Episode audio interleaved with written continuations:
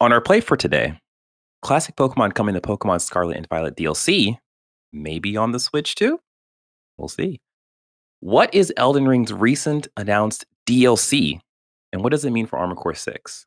And the Olympics list of esports games is interesting. All this and more on Season 7, Episode 9 of Press X to Start's Gamers Digest.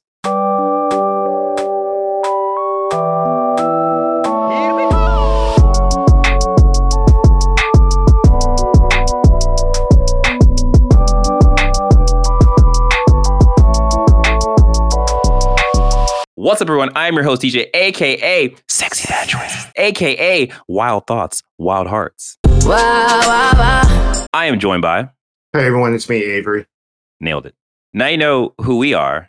Press X to Start Gamers Digest is a video podcast that condensed the most important gaming news from the past week into an hour long meal just for you. We are live on YouTube right now. Yes, that is every Sunday at 3 p.m. Eastern Standard Time. What up, YouTube? Don't forget, you can support us by liking the video, subscribing to the channel, and hit the notification bell. If you are listening, thanks, listener. We would appreciate you leaving us a review on Apple Podcasts or podcast services you are currently tuned in on. If you want to join our conversations, you can by joining our discourse at pressx2start.com slash discord. All right. Now you know who we are, what this is about. Let us get into the gaming news. Avery, what's uh, number one? Okay, so uh, here's a weird audible because I wasn't thinking straight when I was making the script, but I'm just roll with it. So uh, there was a Pokemon Direct. Uh, I want to say the week prior to us recording this podcast, and it was a direct. I think on the Pokemon anniversary that was just pretty much a mini update on what the Pokemon Company really has for this year. Nothing really of any real consequence. Uh, this is also a weird story. If I didn't watch it, but this is also because I've now gotten to the point in my life, which is sad to say, that I just I'm done with Pokemon as a multimedia franchise. So like there was yeah. literally nothing they could have done to really get me to be like super psyched for it. That being said, there was one bit of news that was relatively interesting out of that, in that they are following up on the Actually, uh, before before we got into those news. I I watched the Pokemon Direct, our Pokemon Presents it was fine. I don't think there was enough news for us to really talk about other than the Pokemon Scarlet and Violet DLC that's coming out later this year, but we're going to actually get into that in a weird sort of way with this news. So go ahead, Avery. No, go. You jumped over my what I was about to say and just went to it. So Oh, you, okay. You uh so essentially there has been a list of classic Pokemon. Uh Never mind. You didn't read my audible. You didn't read the play. That's my oh, bad. okay. Okay. No, because yeah, like then. this is dumb. Because like th- this news story, it doesn't actually report on what I wanted to actually report. This oh, like okay, the actual thing was I wanted to talk about the two DLCs that were teased and revealed for halfway through the year and then at the end of the year, which is in line with the cadence they have for the last Pokemon game, mm-hmm. which was Sword and Shield. And that's DLC with the Crown Tundra and the something Frontier or some some some bullshit like that. But this one isn't uh, like I said, I didn't play Scarlet and Violet, so like forgive me if I get shit wrong. This DLC takes place on part of that game called Area Zero, and yeah. then it is two DLCs that are for both games. So this, even though they seem like one should be for Scarlet and one should be for Violet, people will be able to play both DLCs. Uh, for both versions. Yeah, part one is the Teal Mask, which is going to be in the, I want to say late summer, early fall, and then the other one is going to be uh, the Indigo Disc, which is going to be end of the year, winter 2023. Uh, if this game was very uh, European Spain inspired. These games are taking shit back to a more Japanese aesthetic in which uh, both of them have to deal with your characters at school going on field trips to specific parts of the fictional Pokemon world with a very Japanese uh, aesthetic. People are uh, speculating that they're going back to Kanto, especially with the idea that the Indigo Disc, one of the new Paradox Pokemon that's the mascot for this uh, thing, looks like it's covered with the Indigo League gym badges. Yeah, which looks uh, really interesting as a design. Yeah, uh, and then the actual part of what this story, well, the original story was going to be talking about was the idea that oh, they're putting old Pokemon back in the game, which is I don't think much of a story because we've already gone through this with the last Pokemon game. The more and more they add more Pokemon to the franchise, the more and more they kind of have to take out especially with the especially with the way they make games and the resources that they're willing to put into games. And even if they wanted to put more resources into the game, I think we're at a thousand Pokemon right now. So like that's Yeah. a bit too much. So you're getting a bunch of classic Pokemon. I, I think the the thing that worries me as a person who played Pokemon Violet specifically, beat the game, it was doing as best as it could to handle that. So for them to be like, "Hey, we're going to add more Pokemon," I'm just like, I don't think that's a good idea for um, the version of Pokemon you guys have right now. That might not go too well for you guys. But um, you know, there's the part two to this story, which, if it is true, could you know lead into, okay, I see what you guys are doing. So you want to take that away, or you want to take it away? I mean, you're you're the one who has the line of thought because my thing is a new Nintendo Switch isn't going to help this Pokemon game, and I don't want Okay. to and I don't want to belabor our old uh, conversation about whether they were going to quote unquote fix this game before the end of the year. And I'm still of the mindset that there are going to be minor optimization things, but there's not going to be a cyberpunk level fix for this Pokemon game by the end of it by the end of its lifespan. Yeah. So a couple things. I think with them setting the release date for this next batch of DLC for uh mid-year to whatever late, late fall, I think that gives them time to continue working on this game. I mean, it's very possible that they're just working on the DLC. So they're most likely they're gonna have to split their team to cover both ends because you don't think so. I mean, Well, here, here's the thing. Like, well, let, us talk about this. Mm.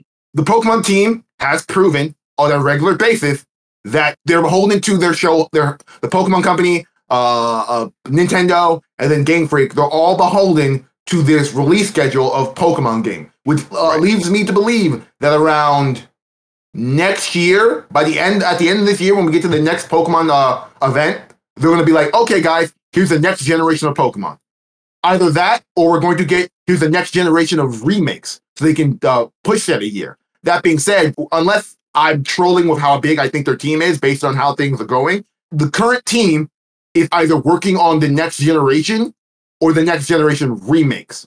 I- That- that's why I'm in the mindset that it is not going to need a big cyberpunk like reset to the franchise as they move forward. Yeah, I don't think they're going to do like a big cyberpunk reset. I don't even think the game needs that in order for it to run decently. I mean, I I think a lot of the bugs and stuff that people are experiencing, me personally, I didn't really experience a lot of them. I think the game doesn't look that great, but I don't think that's what, in my mind, what they would be fixing. I, I think they'd be fixing the weird like stuttering with the some of the areas, the weird pop-ins that you might have. And at first, I was very much so like, okay, they're going to patch the crap out of this game as much as they can while working on the DLC until they release the DLC. And it's like, hey, look, we're all done. But with the rumors of the Switch 2 being used as sort of a new foundation for uh, graphics enhancements that could go into that version of Pokemon, I think that makes sense in terms of, hey, this is a way of us giving you a better version of Pokemon, but us not necessarily having to do a lot of the optimizations that would go into making Pokemon Scarlet and Violet work on current Switch. So I think with the rumors of the Switch 2, that whole process to me makes more sense. Before we move on, since you brought it up, the Switch 2 is a rumor uh, that is being passed around. Certain people have talked about in other ways. I'm of the mindset that, based on Nintendo's own verbiage, and this could be me just believing the PR speak, they have no real plans for a Switch 2 this year. I think if there's a Switch 2, it is next year. I think if they were doing a Switch 2, they should have paired that shit with the next Breath of the Wild to get it to sell. Uh, and then you get to the other problem of what the Switch 2 is and what Nintendo wants it to be. The strength of the Switch is its price and affordability in its power range. The Switch is running on pretty much slightly better Wii U hardware. When people say Switch 2, I'm of the mindset that it's just going to be a new model of Switch, like how the 3DS had the, the various generations of the 3DS instead of oh this is a switch 2 and we're pushing our hardware forward if that makes sense because i think nintendo wants to a keep the staying power of the switch b doesn't want to deal with the generation refresh especially when they're already behind and uh c i don't think has the willpower to pull the trigger and put out a $500 handheld Well, That's the thing. I don't even think that Switch 2 is going to be anywhere near like as powerful as the Steam No. Deck or anything like No, that. I- Like, yeah, I, I think like they're they're going for next gen, but like very much so bottom of the barrel next gen. So it being five hundred dollars, I don't even think it'll be that expensive. Like I think it might top out at like four. okay, this is my thing with the what my understanding of what Nintendo is. I also mm-hmm. don't think they're going to make a competitor to the Steam Deck. I Yeah, think they're right, happy right, right. with being at the bottom, but I'm saying that they're currently more than a generation behind in terms of hardware architecture with the Mhm. Switch, and that's been just fine. But if we get the Switch 2 and then the current generation eclipses it, we're going to get the same problem that they had with the Switch. But I think that's not what their general issue is. And that's why I'm of the mindset that the Switch 2 is just going to be a better version of the current Switch with Yeah. better quality of life features and minor boosts.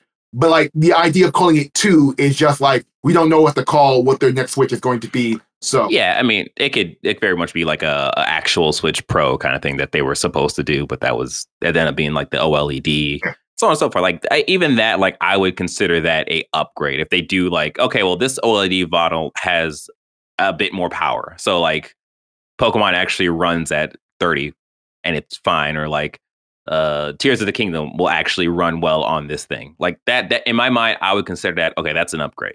Well, when, yeah, no, you're good. Uh, Uh. I, yeah, I'm not gonna belabor it. I've bowed out of Nintendo at this Yeah. generation Yeah. because I generally hate handheld gaming, and the Switch is such a underpowered piece of shit that like I don't like playing games on it. Because I'm like, why? Like, Yeah, yeah. why couldn't I just play this game on a console that a will play it better and not make it look like shit? But yeah, that's my weird Nintendo rant tangent thing about the Switch. But yeah, we'll see. If the evidence bears out, I will more believe in this.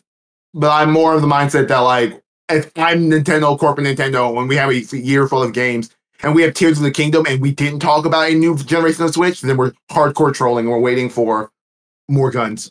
I'll say one last thing before we jump. I think it's very possible that Zelda could be another cross generation game where it releases for the Switch, does well. When you mention generation, then that it gets to the problem with the Switch too. Generation, gen, generation, yeah, generation for Nintendo in terms of cross consoles, like current I- Switch I and then whatever Switch Pro, whatever. Yeah, yeah, well, yeah, we're, we're just getting to the nomenclature of generation and console thing because I'm yeah, Yeah, because yeah. I'm the mindset that like Nintendo's not going to abandon their current Switch hardware ecosystem, and that's why Yeah. I'm not in the believing of this is a Switch 2 and it's going to be a minor upgrade at best.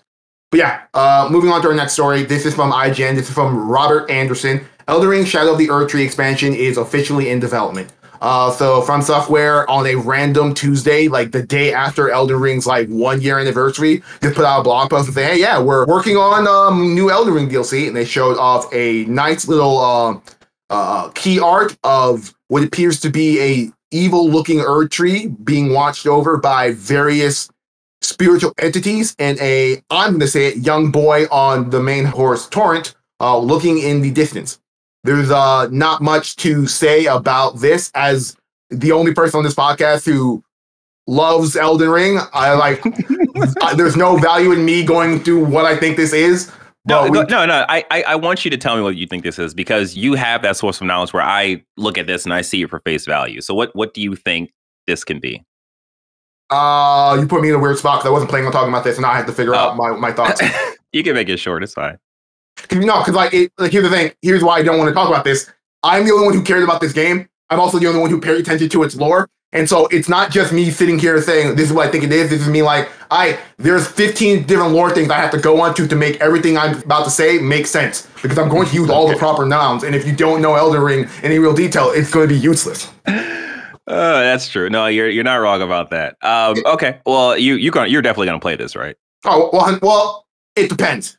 If this releases in a, I am not someone who regularly plays the From Software DLCs because the issue is they release in a time where I just don't have like as much as I love the From Software games, they require to be in a certain uh, mindset and state of mind to get through.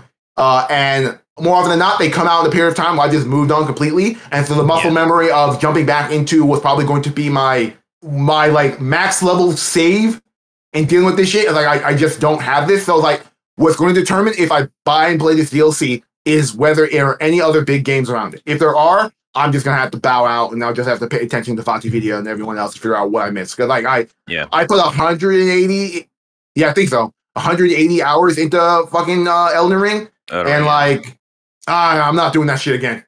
Mhm. okay. Especially we run into the Bloodborne issue I had where like they released the DLC and then you jump into it in your new game plus, so the DLC is actually harder than it was if you were just gone through it normally in your first playthrough. Gotcha. All right. Well, what I found interesting about this, uh, yeah, as as Avery said, when they announced the fact that they're gonna be working on DLC, it was very much so. Yeah, guys, we're gonna be working on this. Stay tuned. There was no release date, no kind of release window, and in my mind, I immediately thought, okay, well, where does this put Armored Core Six? Because that was the last thing you guys said, and that was for 2000. Oh Jesus, 2023. I, I don't know why I jumped to 2000. Um, so I was very much so like, all right, that's interesting. And then we have some more rumors about Armored Core 6 in relations to this Elden Ring DLC. So uh, this comes from Xputer. The headline reads Armored Core 6 has a September to October release window. So, with us not knowing exactly when the Elden Ring DLC and then having this to be anywhere from September to October, it's very possible that we will get the Elden Ring DLC probably late fall, November, December, maybe. When did Elden Ring released in February, right? So I guess next February would make it two years. I guess it depends on how big the actual DLC is going to be. Because the other Dark Souls, or I guess from software DLC, they're pretty like substantial, right? So it's possible that this could, because I imagine if this rumor is true, we have Armored Core 6 release in September, October, probably give or take a month or two for any kind of bug fixing they have or like support essentially. And then they could probably go further full steam ahead with the DLC. So we might get it late fall, might get it early 2024. Um, there's always a possibility that this rumor is not accurate and we get the Elden Ring DLC before. Oh, so everybody doesn't believe this rumor is accurate. so I didn't want you to cite the source when you were saying this because like now you've made it be like, oh, this is an actual thing we should talk about. Where I removed this from the list because a they they don't have any sources. They're just like our source is us. Trust us. I don't know who you are, Xputer. Like D didn't even point out an author because there is no author. There's no journalist to put this in to do the research. So I'm like, hey, you're gonna bring well, actually, actually, it's by E X T A S one S. So whatever that. Okay. Yeah. but yeah, like- this this this is just a thing that uh, a lot of people have been talking about, and it's Armored Core Six. So of course, I want to talk about this too, because my my question was always, when is Armored Core Six going to drop? Because they didn't put an actual like release window or anything. They just said 2023, and that's usually a kind of placeholder for when they get further along, more details. They did have an event early February, I believe, or late January, where they were just kind of talking. But even that didn't really feel like they were in a solid place. They were just kind of answering questions about the game. So it is very possible that we might not get this. We might get this in 2024, and then the, the actual Elden Ring DLC drops fall of this year, kind of thing. Or we can be in a situation where we get the Elden Ring DLC in 2024, 2025. We don't know. We'll see. Anyways, I think this is interesting. I hope that this rumor for the September slash October release window is accurate for Armored Core 6 because I am waiting. All right, Avery, what's next? okay. So this is our next story with an actual source. I'm joking. That was just me.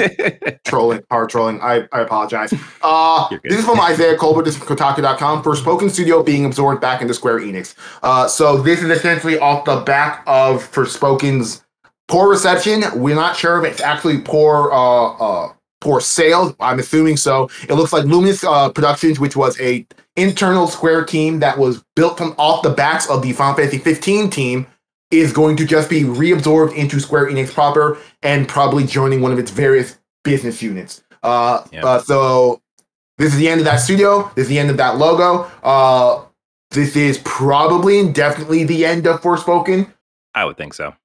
which I'm not gonna say it sucks because I, as I played that game and I'm like, yeah, this is well worth it. But it does suck for the optics of that game and that franchise. But yeah, Yeah, yeah.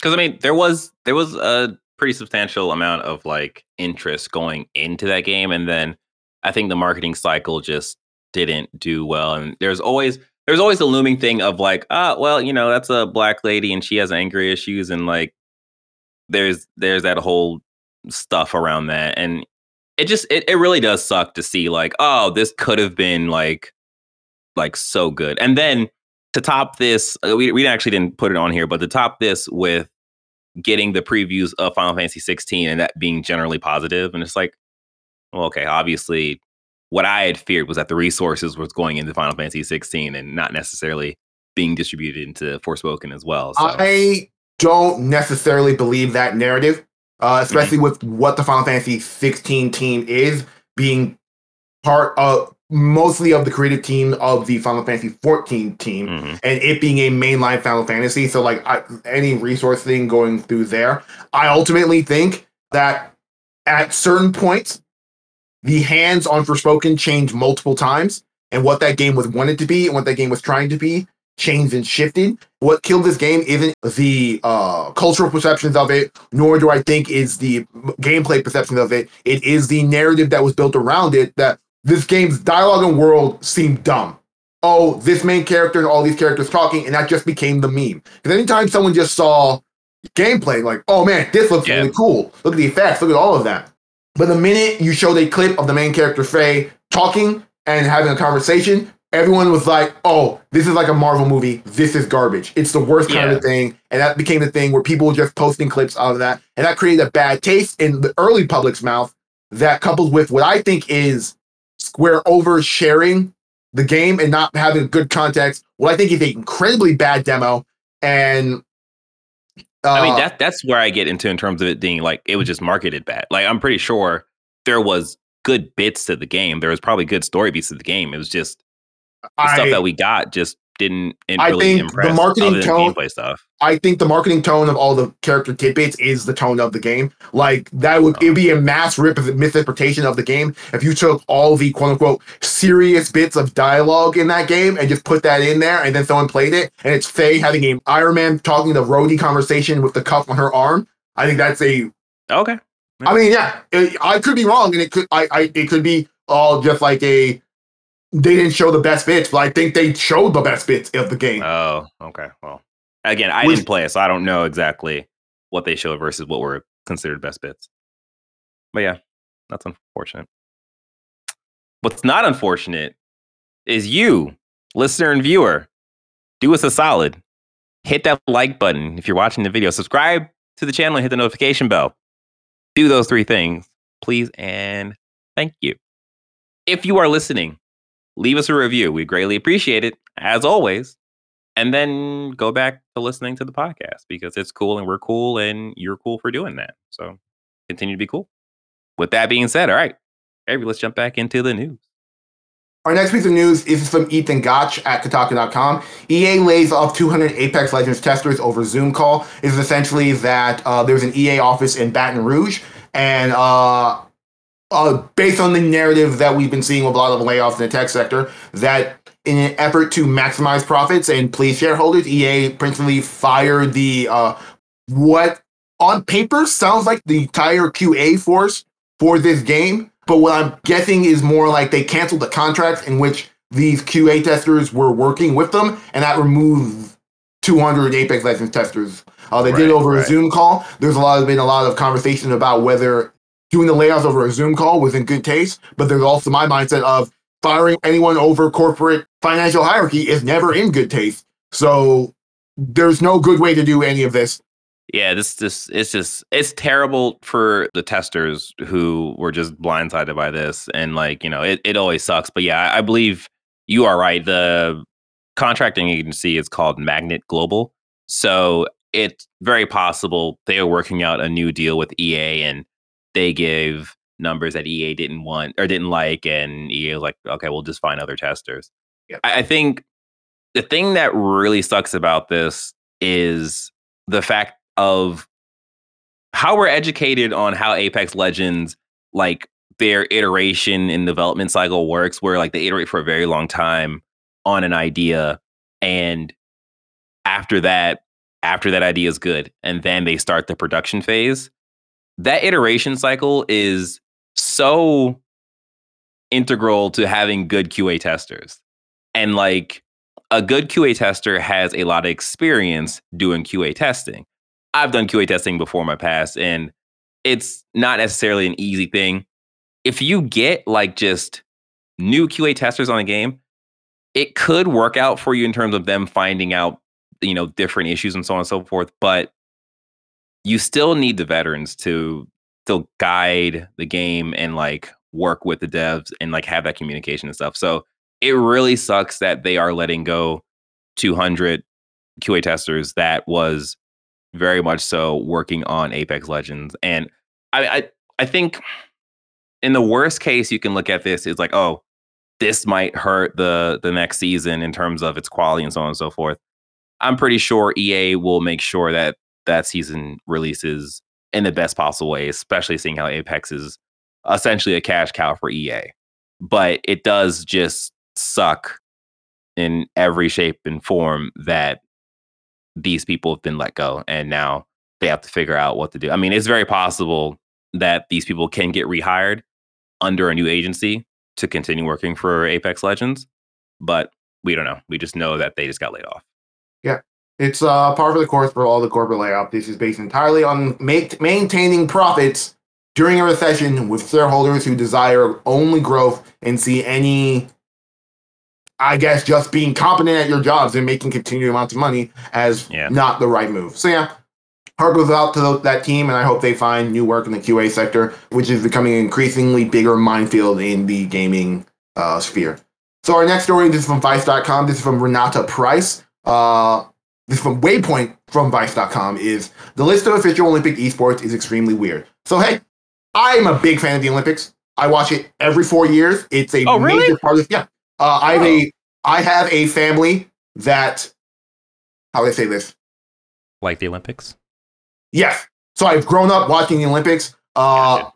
There was a chance I could have went to the Atlanta Olympics when I was a kid, but that didn't pan out. It's a whole thing. Oh. Uh, I'm a big fan of it. I also am fully aware of all the problematic aspects of the Olympic and the IOC and their ability to disrupt and destroy ecosystems in their effort to put on a show. But I, I very much in the hopeless optimist in that, in which every four years we just come together and compete, and pretty much every sort of like the World Cup, every cultural moray melts away and everyone's just focusing on this one thing as a whole world. And I think it's a beautiful thing. I also think the Olympics are the coolest bits of uh, competition you're going to get because it's also a melting pot of every uh, every nation's best players, which is always cool to see. Um, I'm also a hardcore patriot, and I 100% love watching America just rack up medals as we send 10 times the national uh, population of other smaller countries to the Olympic Games. It's always a fun thing to watch. Always a fun thing to watch. Nothing makes me happier than the dream team, Michael Jordan, and us just sending NBA athletes to smurf on other players across the world to the point where now foreign countries look for the most minor genetic connection to get a NBA star to come play for their country instead of playing on the NBA team. But yeah, something that's been talked about for the last couple of years is esports in regards to the Olympics and what that would uh, present itself. What games are we talking about? Uh, based on everything I know about the Olympics, 99% of competitive esports are not going to get touched with a 10 foot pole. They're not going to allow any overly violent activities at the Olympics. Now, you, you're going to say, oh, but they show wrestling and do all those other combat sports. MMA has been popular for the last 15 years, and there's never been a single MMA uh, exhibition Yeah. at the Olympics, which tells me that when they're doing contact violence sports, there is a focus on the uh, cultural tradition of that sport. So, like, you can count out 90% of the games out there that are popular. So, when we get to this list of 10 games, I, like many people, was incredibly perplexed about their choices. And I think my choice quote was, This is the most offensive thing the Olympics have done, and they used to be Yeah. racist. And this is generally how I feel. So the number one thing with a bullet, which I think is the coolest thing about this, and Shirabi should have been there for a long time ago, is chess. First and foremost, I don't know what an esport is.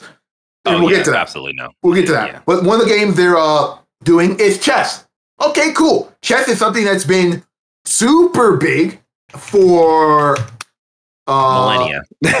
like for millennia, and like the fact that it's not been an Olympic activity is something that this is cool and remedies.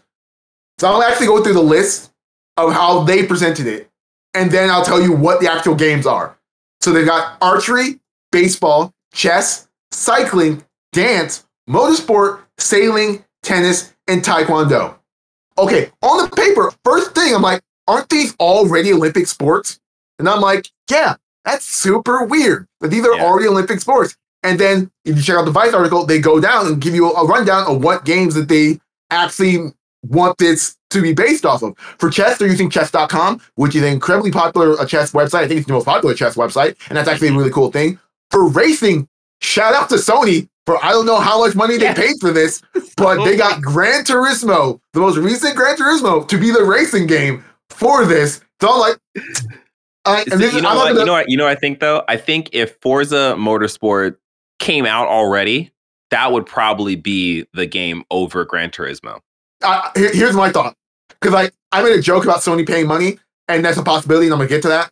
But I also think this is more or less that the PlayStation is a bigger console across the That's entire point. world, and That's that like Yeah, I didn't think about that. this is one of those things where this has been a great opportunity for Jordan to put his two cents in about racing games, Mhm. even though I don't think he played Gran Turismo, so like there is a little bit of weird bias there. I, I think he might have, but I'm not sure on that. But yeah, Living Gran I think it's actually pretty cool. Like in terms of games using a sport and like a game that Sony is always going to put out, cool. But like my issue with Olympic sports and why probably won't work because they're never going to pick a single game. hmm No single game is going to live forever enough to be an Olympic sport and to be supported going forward. That doesn't exist. There's always going to Right. be iterations for most things. There are games that are platforms, but they chose none of them. But yeah. And then for dance, it's just dance, which I think is fucking hilarious. And I cannot Yo. wait to see it. That is bonkers to me. Like Just Dance is. I can't wait to see that in practice. I cannot wait to see how they present that and how they grade that because I don't even. I just can't wait to see because I play Just Dance with my niece and my wife, and it's just like, all right, all you gotta do is just move the remote in a certain way, and it will. You did a dance move, and it's just like, all right, man, you're not even doing anything. Like, come on now. So we'll see. We'll, We'll see, see. how that goes. there is an ecosystem of Just Dance people, so There th- is. there There is. Uh, but yeah, so this is where we get to my issue with them calling it esports and how they don't understand what esports is because none of these games are esports per se. There's no chess esport. There's just professional chess. Uh, there's no Just Dance esports. There is people doing Just Dance competitions because those are fun to do, and and certain people on Twitch like to exploit the the dress code with Just Dance. And then there's uh, Gran Turismo, which I don't believe there There's is no a esport bustling around esport around Gran Yeah. Turismo. I know Sony themselves do Gran Turismo competitions, but TSM and uh, Optic and uh, 100 Thieves aren't hiring people to play in these leagues Yeah. because they don't exist. They do have that movie though. So which is gonna be cool. I am still Yeah. excited for that. Uh, that this is where we get to the other games that they release, which are all mobile games. Most of them are also pay to win mobile games. So this is where I got offended, where I'm like, oh, Yeah. this is bullshit. yeah, This is the IOC. I'm being generous, not understanding what they're doing and just picking, I'm going to say, bad games. Or more realistically, this is mobile game companies coming to them being like, let's put our games in here and Yeah. we'll pay you to do it. We'll just get Yeah. money off the back end. Which I'm like, oh, that's not good. yeah. Olympics is gonna make a whole, uh, the Olympic Corporation or whatever you want to call it. It's gonna make a whole ton of money off of this Olympics having, They're going to make a whole lot of money off the Olympics in general because of the Olympics. Yeah. and But, but they're gonna make even more with the whole mobile game incorporation. So, yeah, I think this is incredibly disappointing. I think there are a lot of great games out there that have longevity.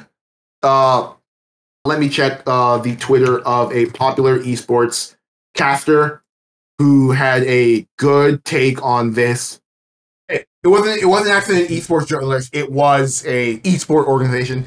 Shout out to Cloud9 for this. They said this should be the esports game lineup. It should be CS:GO, Halo, Hearthstone, League of Legends, Overwatch, Super Smash Bros., Teamfight Tactics, and Valorant. Now, the big problem, and I agree, this is a fantastic list that is the most, for the most part, a wide variety of games with, to a certain extent, thriving uh, communities that you can build this section off of. That being said, Hearthstone is the only one that doesn't fit the violence problem that the other ones of these go. Mhm. I would also get rid of both Halo and Super Smash Bros. on the virtue of let's let's be clear. Halo Esports is I don't think viable enough to Yeah. be a sustainable thing.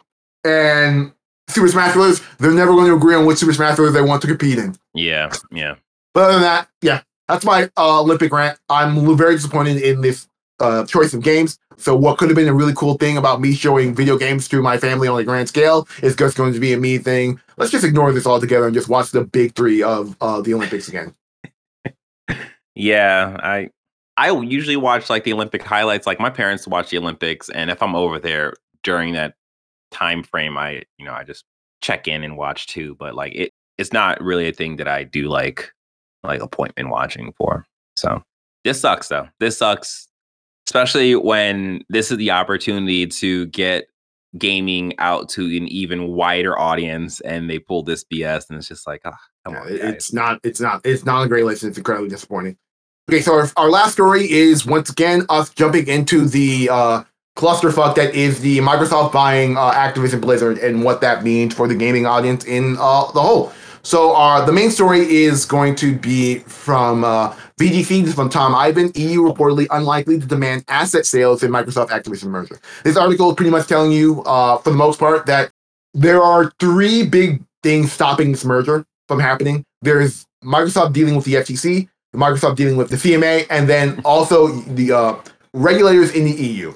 This article is about the regulators in the EU in particular, to being like, you know what? Microsoft's last two uh, olive branches, which were like 10 year deals with both Steam, Nvidia, and Nintendo about Nintendo. putting Call of Duty on their console, that's good enough for us. And so all things look like it's going to pass through those halls. That being said, the CMA is still a thorn in the side of Microsoft. So much so that this is a super weird article, but it's from Kotaku.com. This is from Zack Zwiezen. Xbox boss now downplaying importance of controversial Activision merger. As Phil tries to lead the charge in this fight to get Activision Blizzard under the Microsoft banner, uh, and as things have been on the seesaw flipping up and down, his latest talking point about this is don't worry about this, guys. If this doesn't go through, Microsoft will be fine and we'll be able to go forward.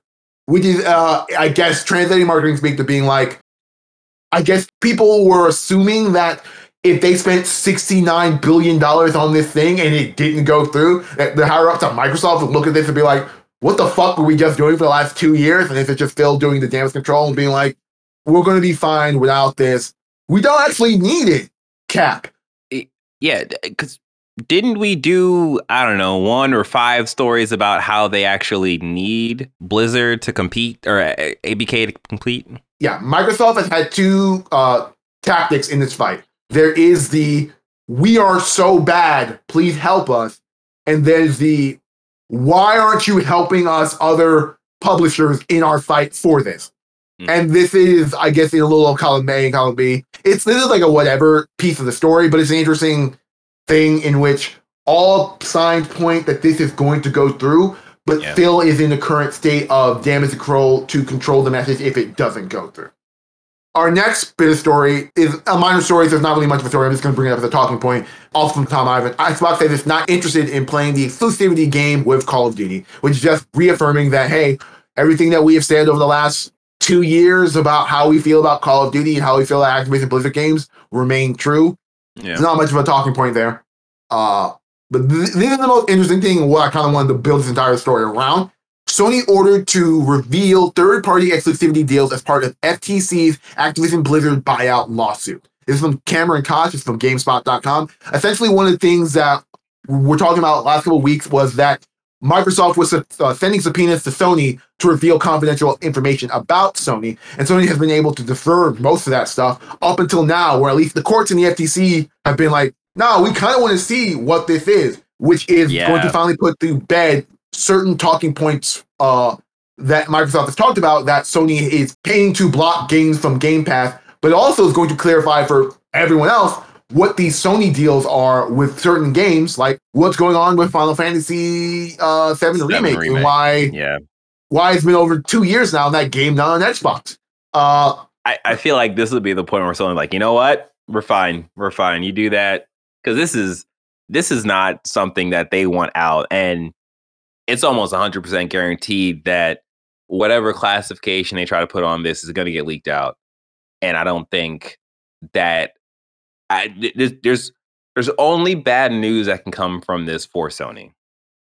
Like, I mean, this entire Activision Blizzard thing has been bad news for everyone, and it hasn't really affected much. What what I mean is, I think say the stuff gets put out right, and then we find out that Sony paid Square Enix uh, I don't know, the fifty thousand for exclusivity on. There's no way it was fifty thousand. Let's, let's put it in the millions. Yeah, I know. I'm just I'm just giving a number, but like what I'm saying is that those deals made with the publishers are often there's no like cross communication with the publishers in terms of like how much is getting paid. So if this information is out there, Ubisoft could be like, oh, so you paid Square X number of dollars. We would like something like that very similar too and like that's just bad news. Like Sony doesn't want that kind of conversation. That is true. That being said, one of the things this does, Xbox wanted all their deals from 2012. The court said, now 2019 is where you're going to start getting this information. So, oh, okay. So it's not the entire breadth of this. And there's also, yeah. if you look at the publishers that Sony is building exclusivity deals with, it's pretty much just Square and it was Bethesda. Yeah. There's okay, not real anywhere yeah. else. So it's like this could be a problem going further if Sony wants to maintain those business deals because people are going to see this information. But ultimately, all it's going to do is put more pressure on their relationship with Square. Uh, yeah. As I see it, and I'm also of the mindset that in the next year and a half, when all of this is settled, that Sony is going to buy Square. So, like, I mm. don't think there's going to be much that this information is going to elucidate in the greater thing. The only thing that I think is damaging from this is if Xbox can prove without a shadow of a doubt that Sony is actively paying other publishers to keep their games off Game Pass, which I've been of the mindset that yes, they are, but Microsoft is couching it in that this is a nefarious thing that Sony wants to do to yeah. keep you off our platform, and more or less the issue of a Microsoft has to pay everybody on Game Pass for Game Pass. This is just like you go to Microsoft and say, "I want to put my game on Game Pass," and you're like, I we don't want to pay you, so we you're not game's not gonna be on Game Pass. That's I guess the kind of relationship. So they're putting in a bigger thing. Also, there's my thing about Game Pass and the level of games that are on Game Pass that Sony isn't paying Activision to keep their games off Game Pass. Activision is like, it's not worth us to have the financial stakes off of this. And then right. there is the actual realization, which everything else is counter war bullshit. The actual like real world capitalism marketing thing of that, hey, we are paying X game studio for a marketing deal here to be on our platform to sell games. Don't put your game on Game Pass because they're going to advertise your game as a Game Pass game, and suddenly exactly. all the marketing dollars we're putting into you to get people to buy it on our console is not going to happen because they're going to just yeah. go to the free console. If that makes yeah. sense. You you can't get this money from two sources. Like it it's it's yeah. us or yeah or Microsoft. Yeah. Yeah. So that's what I'm interested in, into what extent this is, because it could go in the favor of, oh, Sony's putting a lot of money to get big third party games to not go to Game Pass, when in reality, I'm of the mindset that is just like, this is just video game capitalism. Microsoft does the exact fucking same thing with Game Pass games. You know how many games yep. come out day one on Game Pass that just aren't on PlayStation? Yep. Like, why is it Immortality on PlayStation? Why did I have to play that on my PC? Yeah. With, why is it on of, Netflix gaming before yeah, it's on like, PlayStation? Yeah. like what? Oh uh, and I'm also not worried about this because we also learned that Persona wasn't on Xbox not because PlayStation played them, but just the Persona team in Sega just didn't believe in the Xbox. Fulfilling them had to go over and say, "We want you to put our games on them." I'm like, okay, cool, sure, sure. And you're gonna pay us to put our old games there? All right, cool. right. yeah. Uh, so it's interesting. This is the bombshell that could drop it could go either way. And then another bit of news. This is from Game Rant. This is from Dennis Patrick. Sony's first party exclusives apparently can't turn a profit. Now, this title would lead you to be like, oh, they're losing money on all these games, which I would say they're stretching the truth a bit. Mm-hmm. I'm gonna read a, an excerpt of this. In CMA Phase 1 responses, Sony makes an interesting claim that third party franchises like Call of Duty inadvertently help fund first party game development, implying that without this, Sony may not be able to serve its high profile first party games. This is what I'm saying, they're stressing the truth. In that, this is how video games work. You yeah. put out first party games to sell your console, and then you make all your money on third party games to enrich your ecosystem. uh, like I said, stretching the truth. Right, right, right. So this is a Microsoft uh, thing because they're not the market leader and they're quote unquote doing worse. They're still funding first party games with demonstrably a weaker market share than Sony. So it's like this is just, I think, a stretching of the truth for a headline. But I think it's an interesting tidbit of just coming out and say, hey man, Sony's strengthening of the we need Call of Duty on our ecosystem. Which, uh, fun fact, I didn't put the news in there because I couldn't find enough good sources, but this is the thing that came out of this. Sony makes up 13% of the of revenue that Activision Blizzard makes. Microsoft brings in sub not point some percent that's not even eligible on their bank sheets. Oof, Jesus. Yeah. But yeah, I mean, just just to go back to this, it's like, yeah, like God of War, that game specifically is just it takes a lot of money to develop that. Like there's a lot of moving pieces and moving parts that goes into that. There's a lot of motion capture that goes into that. And that money has to come from somewhere. Like PlayStation, Nintendo, Microsoft, they get the money by the games they have on their consoles. Like that's that's how the money moves in that industry. Yeah, So- without seeing the marketing pie chart about how much first party games bring in versus everything else around it, which even that doesn't make any sense because like Sony puts out five first party games maybe a year Yeah. versus the 500,000 that release on the year. Of course, the math and pie chart of this is going to be skewed in one direction. right, yeah, yeah. That's a it's an interesting statement. Yeah. But- Uh, this is once again the roundup of all the bullshit in this uh fucking trial, whatever controversy about Activision. Microsoft putting a bunch of money on the video game industry in order to strengthen their own mistakes. I'm gonna keep saying it this way because this is how I feel about this. It it looks like it's going to go through. It's just gonna Yeah, probably take yeah, to the end of spring for everything to finalize, and then we'll see how everything shakes out. I listened to Jeff Grubb, and he pointed out that I'll, I'll bring this up. Jordan has said that Yeah. Sony's poking the bear. and I don't know why they're doing this. And then I listened to Jeff Grubb. Microsoft and Activision really don't have any power in this argument per se. Hence why Sony isn't helping them in any way, shape, or form. Yeah. Uh, like, I just brought up the Activision Blizzard numbers. If Microsoft decides to be petty and take away all those games, suddenly a 13% of the market share for the company they just bought is just gone. on. Yeah. And then couple that with the fact that if they were to do that, the uh, Jeff Grubb pointed this out to me that regulatory bodies don't just approve deals to just take hands off. They approve Exactly. deals and then they watch you. And if Microsoft Yeah. makes a move like that to be petty, then regulatory bodies are going to jump back and say, "Oh, so Sony was right about all of you the entire time." Right. right. And then like for Sony side of it, like they can do this, they could be an obstacle as long as they want, as long as they need to be up until this goes through. And then that 10 year deal is still on the table for them. Like they still have the power to accept that same kind of deal that Microsoft gave Nintendo and um, Steam Deck or Steam, right? Steam. Uh, Steam, uh, Microsoft Steam, and Nvidia. There you go, Nvidia. I- That's one I forgot. Yeah, so Sony, they're just sitting there chilling with their iced tea, just like, yeah, we're gonna keep doing this, and if it goes through, it goes through. But we did all that we can, so no one can say that we sat back and let this all happen. But at the end of the day, yeah, we'll just take that ten year deal too, and then during the ten years, we'll work on whatever first person shooter game we can to like try and compete with with Call of Duty. Also, there is a thing that all the stink they made about this buyout and this merger and all of this is going to physically make it nearly impossible for Microsoft to do anything like this ever again. Sure. Like their big thing about buying other uh, publishers and things like that is probably not going to happen because no regulatory body is going to look at what they just did here and then be like, "This isn't, isn't going to work." Yeah, out." right. Yeah, yeah. It's like no, we allowed the Activision, but no, there, no, no more, no more. You're done. You're done. Yeah. like work on your own studios, guys. Yeah. Yeah. Ah, Yeah, I have one question before we wrap this episode up. Sure, yeah. As the Call of Duty guy here, like here's the thing. Outside of Overwatch and then maybe Diablo, I don't play any Activision Blizzard games. Mhm. So like if this deal goes through and suddenly every Activision Blizzard game got removed from my console, Overwatch already has crossplay. I can play Overwatch on PC, have no problem with it. I- I'm fine moving to PC.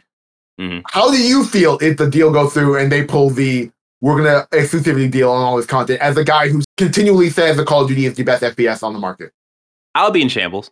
I'll, I'll, I'll, be in complete shambles if this deal goes through and and Microsoft is like, all right, well, all you PlayStation players, so long unless you buy an Xbox Series X. Yeah, I'll be in shambles. Um, it would suck if they did that. I think where Activision right now, I would probably be more happy for them if um, Bobby Kotick is no longer a part of that company and like the higher ups, all that stuff gets replaced and the working environment is just overall just better for those people. I think you're going to get half of that. I think Bobby's going to leave, Yeah, yeah. but most of the people who hired under him who were Yeah, awful the entire gonna year is probably going to stay stick, stick there. Yeah, yeah. But like if it uh, basically like if this deal happens to improve the working conditions for the devs there, great. I'll figure out my own BS. I if I have to get an Xbox, this That's, goes that, that's, that's the greater question. Would you make the switch? So if I can find some kind of pass through system, some kind of controller that has the uh, analog sticks like the PlayStation, that would be my only way that I would get an Xbox to play Call of Duty because I I started life with the the Sega Genesis. Yeah, you're, you're in a, you're in a safe place. We all know Okay. where the analog stick should be on the controller. Exactly, exactly. And, exactly. and, to, and to the weird people on the internet who say offset sticks are the best way to play it, who holds a controller that when they put the sticks inward, their thumbs touch? What kind of weirdo does that? look, viewers, look in my eyes. You see where they are? They're symmetrical. They're not offset like freaking Xbox. Like, who does that? Why? Why would you do that? That's that makes no sense. So yeah, if they if they do that, if they pull it off, it would just suck. I don't I don't know what I would do in that reality. I might just pick up golfing or something. I don't know. Or you could spend more time with your uh, games of service that you play on PlayStation. Oh, of of course, of course. You know, I, I might have to go back to Destiny. You know what I mean? ah, all right. Well, that has been it for Press X to Start's Gamers Digest. We hope you enjoyed this podcast slash episode slash conversation as much as we enjoyed having those three things. Please don't forget to rate and review us on your favorite podcasting apps. Please like, subscribe, and hit the notification bell. I'm waiting for you to do it. Do it right now. Cool. Thanks. With that being said, you take care. Good morning, good evening, good night, and play some games. See ya.